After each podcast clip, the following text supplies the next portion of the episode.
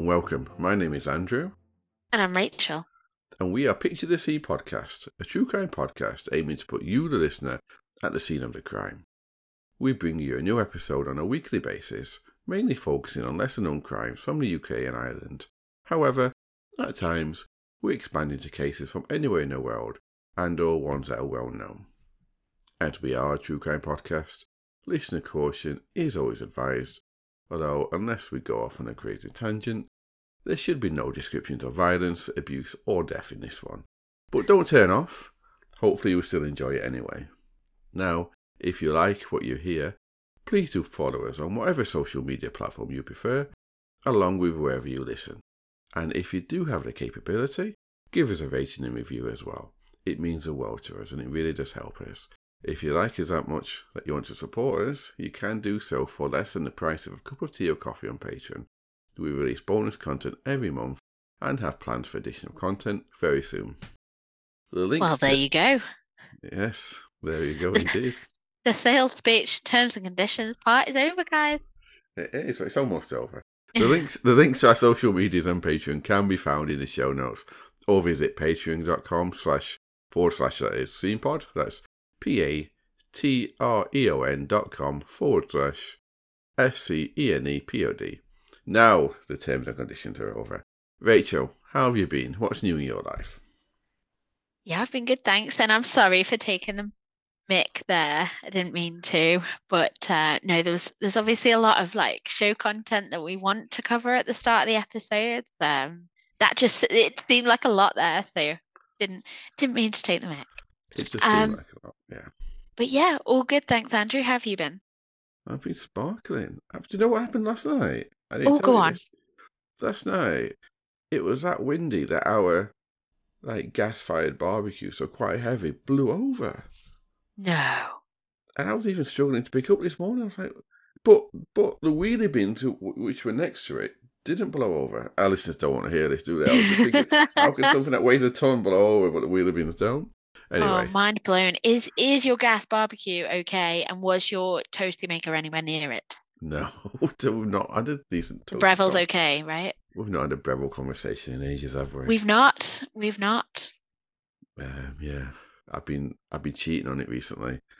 I've been making uh, my toasties in the pan. In the pan.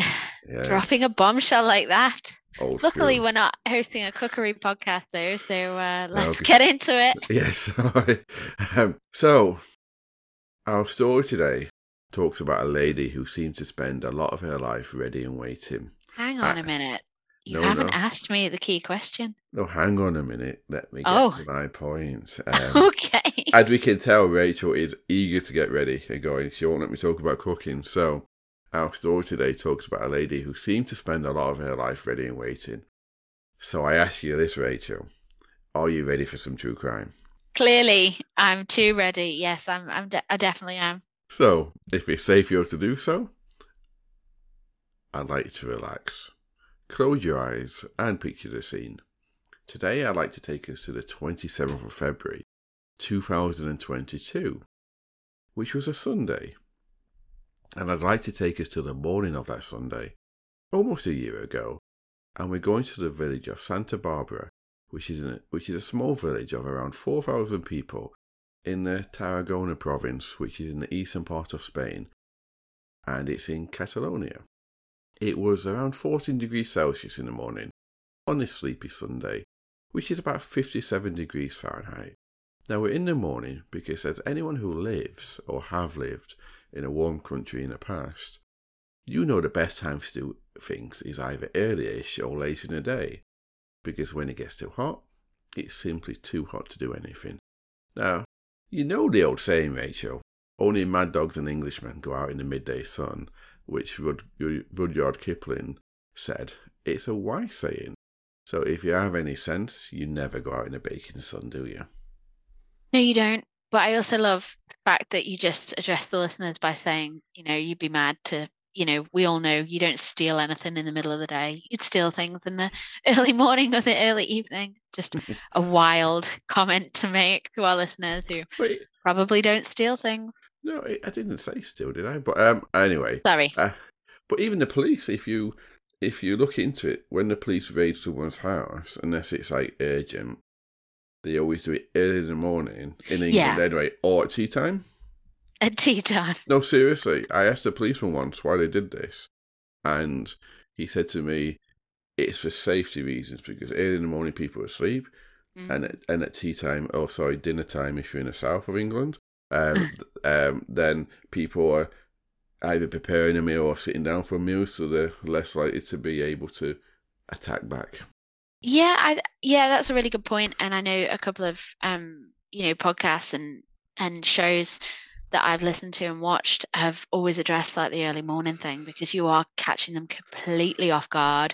You can even travel to the property without people, you know, being alerted because obviously you're not on like the blues and twos.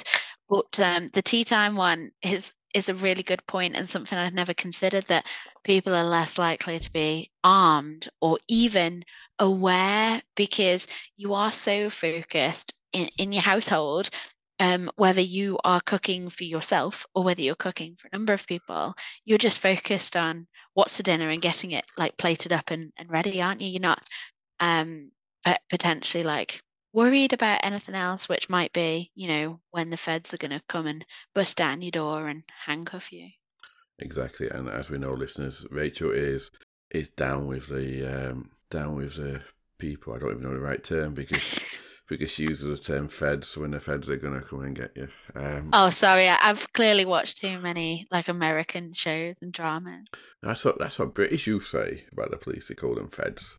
oh do they Maybe you're a hoodlum. But anyway, let's go back to Spain, shall we? And let me introduce you to Antoinetta Arguello, or as or Marie Antoinette, as a few people who knew her knew her by. She was a 47 year old woman from Italy, and she knew that it would be getting too warm later on in the day to walk her two dogs. So off she took them, leaving her apartment and heading towards some waste ground near to where she lived to exercise them and let them do their business.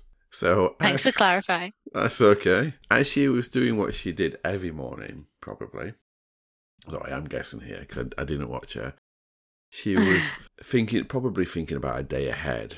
All of a sudden, three cars sped toward her, pulled up, and several members of the Spanish Guardia Civil pulled up. That's the Spanish police, for those that don't know. And they quickly pounced on her, arresting her, oh my god that's Yeah. shit your pants wouldn't you and she looked a little bit bamboozled. did she get to take the dog in the in the in the police van I don't know where she took the dogs, but she hmm. didn't give up a fight. I've seen a video of it when they arrested her. She didn't give up a, a fight, and Good on her. she, it looked like she had a quiet acceptance of her fate as they put the handcuffs on her hands. Hands, as I as you just mentioned, that were still holding the two leads of her two dogs. And both dogs, bless them, they were just waiting patiently for the owner to give them an indication of what would happen next. They've just stood there oh waiting, yeah. With the Spanish police were two British people, a man and a woman, and they both worked for the British government. And they were with the Spanish police as Antoinetta was led towards one of the police cars to go to the police Okay. station.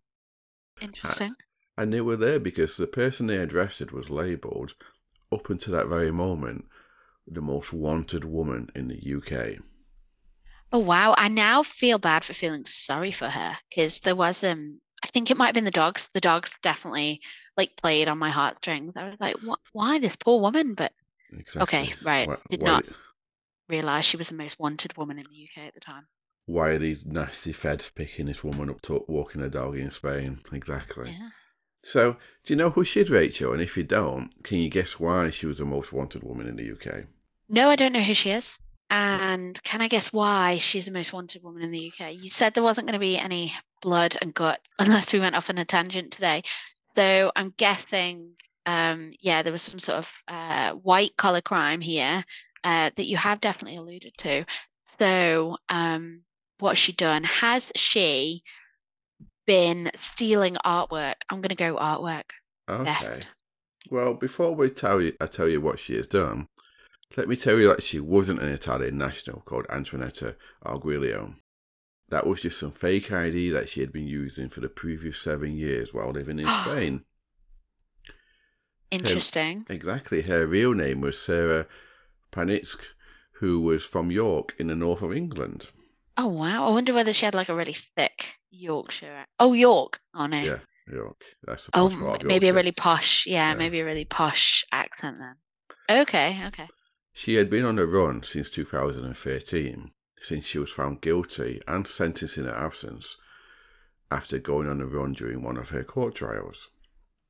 In her, in her absence, she had been sentenced to an eight year prison sentence, and in 2016, the potential of another nine years would be added if she didn't pay back £2.4 million that the courts had determined she'd received as proceeds from crime. OMG. Now, she had to repay the money within three months of the order in 2016 for her to do so. But as Mm. she was on her run, she couldn't do so. So she, yeah, she wasn't going to yeah, arrange a bank transfer and give away a location, was she? exactly. So she was now facing 17 years in prison. It was also worth noting that the interest charged on what she owed was £538 a day, meaning that in May of last year, the amount had rose to £3.4 million. Oh, that's daylight robbery. Can I just um clarify as well? And I'm probably gonna regret saying this later when I find out what she's done, because you're probably gonna pull on some more heartstrings. But 17 years for whatever she has done, unless she has, you know, like killed people, that's a lot. That's a lot of time versus, you know, you the likes of your like real kind of like dark nasty criminals. And not saying that she's not a criminal because i haven't found out why yet but like if you compare to like murder or um you know child abuse or um you know people that are like assault battery um and all all of the other kind of awful things that we cover on this podcast like 17 years is a lot isn't it It's a lot. I think it's because when they do these uh, orders to pay back money, it gets higher the more they have to people have to pay back. So that's why, like, don't forget, like nine years of that was just if she didn't pay back. So in theory, if she'd have paid it back, she wouldn't have had those nine years, and so she'd have had eight and out in maybe four, five years. the courts love to make examples of um, people that are, um, you know, these kind of white collar criminals, though, don't they? Because they see it as really, um, you know, taking advantage, depending what environment this woman has worked in. Maybe she's worked in a gallery, for instance, if she has stolen art, or in a bank if she is a fraudster, and all of these things. Like they just make an example to kind of teach other people a lesson. But yeah, I just feel like comparatively, it's it's quite Well, let's see then. So extreme, isn't it? I'm going to get on in a few minutes as to what crime or crimes she had committed, but before I do so, the observant listeners out there, of which Rachel isn't one, will, no- will notice that she had been on the run since 2013. Yet had only been using her fake ID since 2015. Ooh, So, what about the first two years of her time spent evading the police? Well, in those two years, she didn't use any fake ID. She simply didn't do anything that would require her to need ID. She would hardly leave her apartment that she had, depending on her husband, who visited, visited her at the weekend with fresh supplies. Wow. So, what changed in 2015 was the fact that she'd been traced by the British and Spanish authorities to the town of Olivia in the province of Barcelona in Spain. But as she was under surveillance, the police took too long to prepare her to arrest her, and she noticed them watching her. Now, in a true Hollywood style plotline, she managed to alter her identity enough by wearing a fake wig and whatnot, Oh. and she simply walked straight past the people watching her and escaped. wow. Okay. So this may sound like I'm stretching the truth here to make it sound good, but the Guardia, Guardia Civil, they actually admitted this. They admitted their mistake in 2015. Now, I put in here, do you need a quote, or do you think you can take my word from it? I'll take your word for it. I know you're trustworthy. Good, because I had a real quote down, but there is, In there, there is that quote- case, I want a quote. there is quotes out there if you Google it. So what what her escape did do though was to focus the police's attention on catching her even more.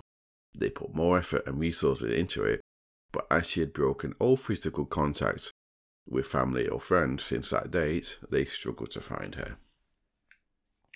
So, who was Sarah? How did she end up in Spain with a false Italian ID? Well, Sarah was born in Yorkshire and spent her childhood growing up in the beautiful village of Escrick, near York in Yorkshire. Her family were well off, with locals reporting their driveway always had Porsches, BMWs, Mercedes, and the like. Oh, and Wow. they and they lived in a large detached house. Nice. She was the oldest of two children. Her parents, Leo and Pauline, had ensured they had the best start to life by sending their children to St. Peter's School in York, which was founded in 627 and is the third oldest school in the world, with fees being as high as £36,500 per year. I bet like most graduates in that school like are like um you know famous people or like esteemed like colleagues and like big you know um companies or you know they've gone on to like achieve great things. I bet Sarah might be the only most wanted woman in Britain on their ro- roster. Quite possible. I don't think she'll get invited back to Reunion, but No. Sarah's mother was a stay at home mom, while her father was described as a successful property developer and insurance broker. He was what he described as a character, often describing himself as a pensions advisor to whomever would talk to him, as he was a permanent fixture in their local pub, the Black Bull, buying anyone who wanted one a drink. Oh, wow. Now, Sarah was an exceptionally bright child, studying 10 GCSEs and 3 A levels, her school noting that she was an outstanding debater, Oh. but she, but she also had a rebellious streak. So much so that her parents built a bar at the end of their garden with a TV and pool table in it to keep her at home so she could invite her friends around. But that didn't stop her going out and carry on drinking while she was still underage outside of her home. Yeah, but as well, like, what kid wouldn't do that? When would this be? Sorry, the 90s? Yes, roughly, yeah. Yeah. So, you know, I, I can't imagine there'd be a lot of children that didn't do that. But imagine your parents saying, "Okay, I'm going to build you a bar and a."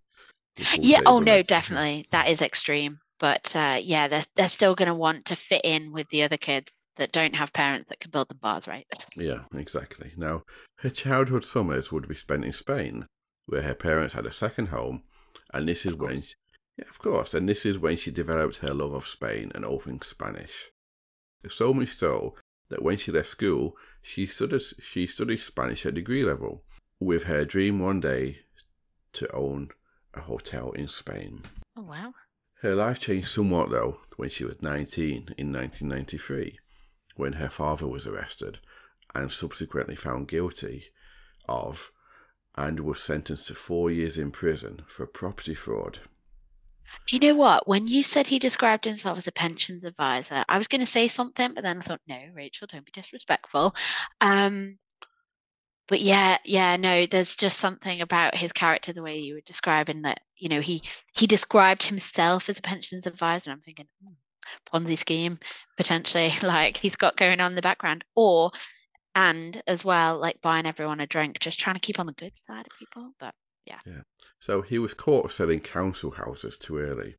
So in the UK, for those people out of the UK, when you're in social housing, after a certain number of years, you can buy your property at a reduced price, with the only caveat being that if you sold it before a certain number of years had passed, you had to pay the difference of what you bought it at and what the market Yeah. value was back to the council. Yep.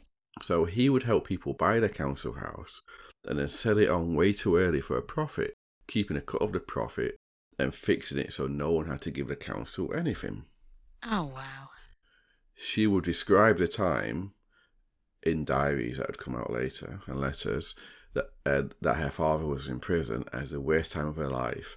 Though I imagine, and only guessing here, that once she got arrested herself, that changed. That wasn't her worst time of her life anymore. possibly. Maybe she, maybe. Oh no, I was going to say maybe she wanted to get arrested to go and visit Daddy, but um, he'd have been well out by then. He only got four years, didn't he? Yeah. So when she finished her degree, she studied for a master's, master's degree in business management at a university in Barcelona, again working towards the goal of owning a hotel in Spain. She spent the next few years in Spain volunteering local charities and working for property rental companies, learning French and Catalan fluently while she did. Nice. It was here that she fell into the criminal world. So let's stop this suspense, shall we? I'll tell you why she was arrested and then go back to how she got up to that point of being arrested and how she escaped justice. So Sarah was arrested as playing a key part in a £1 billion international money laundering scheme. Spec- specifically, she would take part in what is called missing trader intra-community fraud. Now, missing trader intra-community fraud, or MITC as I refer from here on in, so I don't tongue tie myself, is estimated to cost European countries alone 50 billion euros a year in lost taxes. Now, MITC is when sophisticated and organized criminals create a structure of linked companies in different com- countries to take advantage of how VAT, which is value added tax, is collected and dealt with differently in different locations. That's so naughty. They're finding loopholes and uh, like what? No, I'll let you carry on. Sorry. So, what a gang of criminals, and or I have to say, a wad of criminals, as Bailey from True Crime B and B would describe them a as. Wad. like it. I do. I love that expression. Would do. They'd buy mobile phones in various countries in the EU and Dubai, and export them to the UK. Thus, by exporting them, they could claim the VAT back in the countries Yeah. they, they originally bought them in, and then they would sell them in the UK, charging customers for VAT, Yeah. plus getting any profit as well. But then the companies who imported them would disappear a few months later, never actually paying any tax, including the old VAT to the British revenue. Yeah. So we're taking a hit on both sides. They would then rinse and repeat this. This type of fraud is also known as carousel fraud, for anyone that wants to Google and get more details on it. These days, while it is still committed with physical goods, such as mobile phones or precious metals, it's also expanded into the environmental and energy sectors. They're just they're just like fleecing, you know, and they they continuously develop as well with with different um products and services, so that you know not only um can the people that are tracking these types of fraud, you know, keep on not keep on top of them, but so that customers aren't like aware to keep an eye out and therefore fall for the scams or you know for the innocent like sale or purchase. And and that's the thing it's not just these companies that are affected by this. When these people that buy these goods when they're located the items are seized. So they've No, unwillingly I don't think. a lot of the time they can be seized by the police. Oh, I guess it could be, yeah. Yeah so like i mean from my experience when i used to work in the bank like yeah a, lo- a lot of the goods are seized so then the customers that are completely unknowingly participating are also punished not just the corporate you know everyone in the chain is disrupted I forgot you used to work in a bank, so yeah, you probably know all about this type of crime, don't you?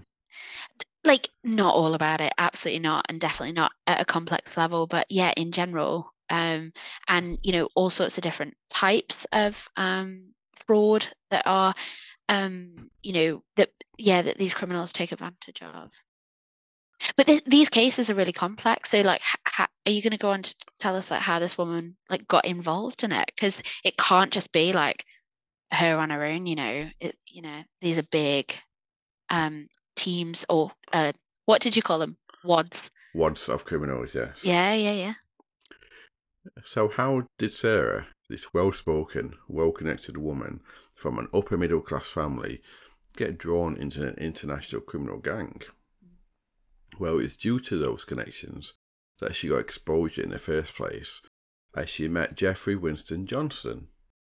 Now, Jeffrey was what we'd loosely know as a criminal gang leader, a career criminal who was successful.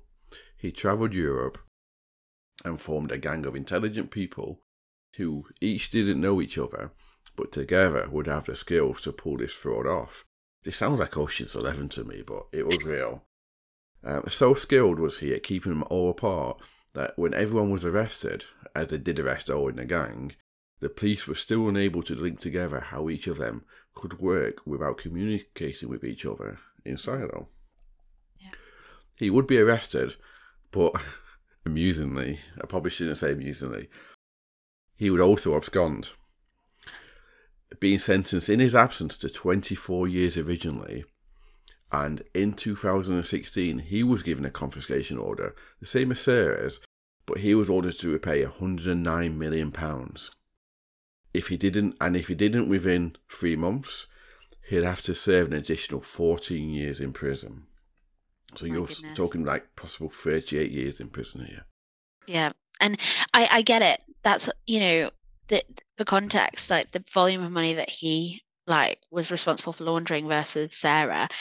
You know, in context, puts those two different um sentences, you know, together. But like you're then putting, and I'm sorry to keep on reverting to this, but you're then putting a price on life Yes. because they are very um two very like you know very different um uh sentences for di- i appreciate they're different crimes but I mean you can't put a value on someone's life that's been taken too soon right No, you can't. No.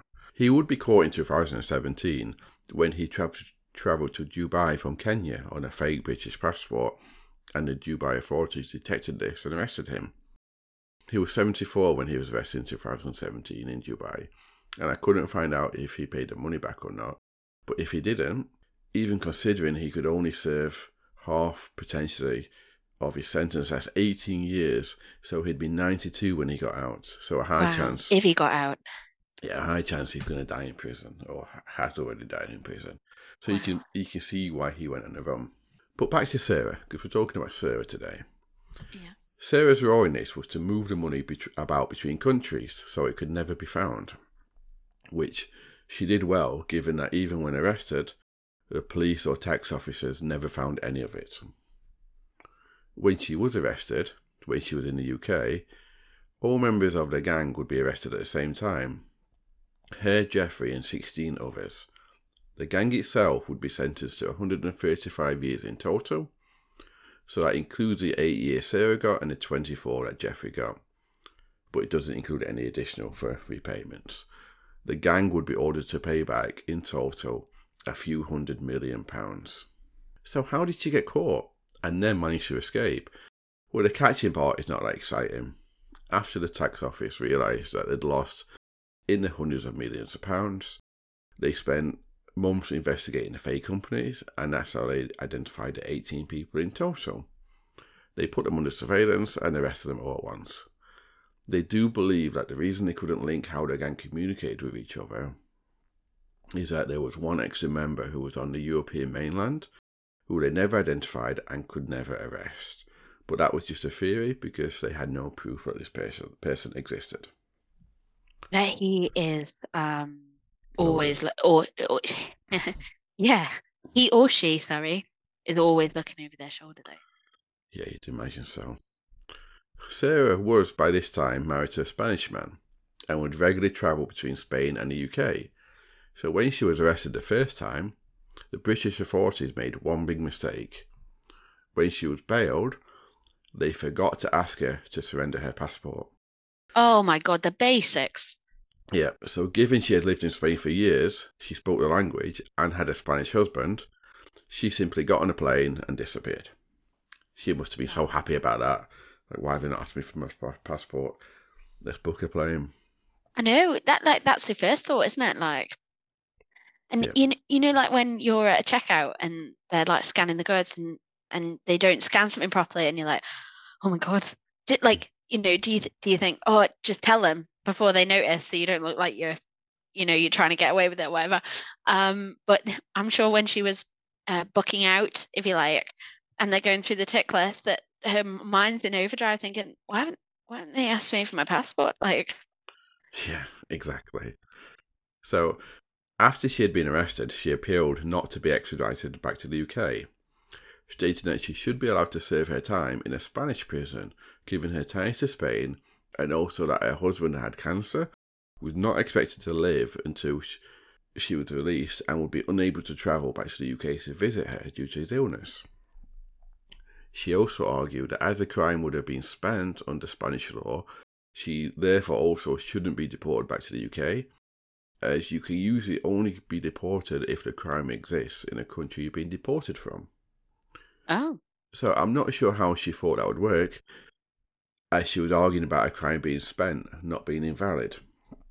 So her request to serve her time in a Spanish jail was rejected by a Spanish Oh, judge, wow. and she, and she travelled back to the UK to serve her time.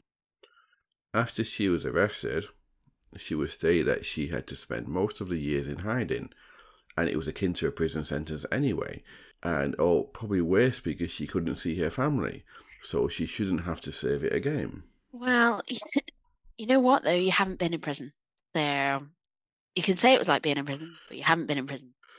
Yes. She says she regretted not being able to see her father before he died or go to his funeral because he'd told her he'd rather not see her than know she'd been arrested because of him. So she Oh, wow. stayed away. So she also- kept in touch with him then. Actually, that's a good point. Yeah, she must have done. Unless he about that. made like some sort of public appeal.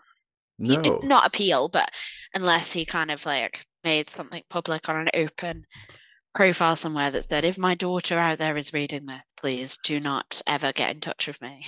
No, publicly, all her family said that they had cut ties off with her.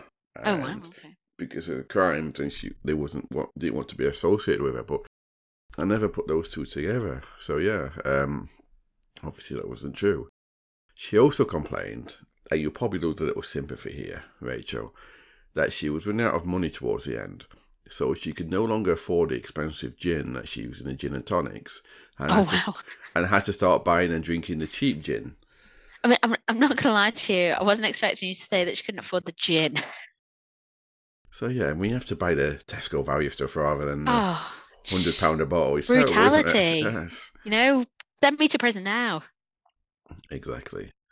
So Rachel, I can't really spend the end focusing on the victim, as the victim is ultimately the British government and anyone who would benefit from tax money being spent. But what did you think of that one? A bit of a change from murder and violence. Yeah, definitely, and really interesting case. Um, yeah, I, I mean, I'm guessing she's still alive, Yes. staying out the rest of her life, or you know, the best parts of her life, if you like, in in in prison, and um, it uh, probably like a little sad that she won't see her husband again. That can't sit well with her, but then you counter argue that with, well, you continued, you know, to be on the run, and you know, you could have it, for argument's sake, have repaid the money, had your prison sentence, and be out now, spending his last days with him. But you know, it is what it is. So I don't necessarily feel sorry for her, but uh, no, really interesting case. Yeah, that's it. If she wouldn't have run away, as time would, and then she would have spent the mo- uh, paid the money back, she would have been out already. Yeah, exactly, exactly. And you know what? Like, you can't. In these instances, I think it's human nature to feel like guilty and you know sad about the dogs that she was walking when she got like arrested by the feds and um you know sad about the fact that her husband lives out the rest of his life without her by his side. But actually fundamentally she's a criminal she's stolen and um you know enjoyed the proceeds of of, of hundreds of thousands of pounds maybe not millions uh her herself. Um but yeah she's gonna have to just suffer the consequences of that and and and yeah deal deal with it And if you notice, she says that she couldn't afford to buy expensive gin, so I'm figuring she probably can't afford to pay back over three million pounds. So she's going to have to spend that extra time, spend that extra Well, time in prison. well And if that's the thing and and you argue did she ever actually have that three million pounds like or was she paying people off to hide her identity you know protect the money for instance there is so many other people that are involved in these circles with the individuals that are the criminals and they take a cut you know Yeah, and plus they caught them after a couple of years, so she would have been spending money as they went along, not like just putting it all in a bank. Yeah, exactly, exactly. It's really easy to think, oh, well, she's had this much money um, for this much time. But in actual fact, you know, even just hiding the money, if it's not in a physical bank account, if she's also had it in, you know, wads of cash, um, she'll be paying somebody to, you know, break that down into smaller uh, denominations so that she can spend it in the local shop and things like that. Exactly. It's interesting, and I do really like these cases because I've I've seen the other side of things and you know the victims kind of reporting the crime um, in the bank for you know the period of time I worked there. So um, it is interesting, and you know I might might look at um, a case in in future and uh, step away from the brutality um, for for the white collar. Why not? It's a, it's a nice palate cleanser every now and again, isn't it? And I know, moose- and to be honest, you and a mood boost, yeah, cleanse the palate. Um, but to be honest as well, you'd brought us two pretty brutal cases on the bounce, so um, it was definitely time for something that uh, didn't want to make me cry. Exactly. So this has been season two, episode thirteen, called "Catch Me If You Can." And for one last time, if it's safe for you to do so, I'd like all of you to relax, close your eyes, and picture the scene. You have a family. You strive to work hard. You save. You cut costs so you can send your children to private school, so they can get the best start in life. But can you be certain what their future is really going to be like? So thank you all, and until next time, watch out for those wads of criminals. And the feds at dinner and the time. feds, yes. Thank you all, goodbye. Cheers, guys. Bye.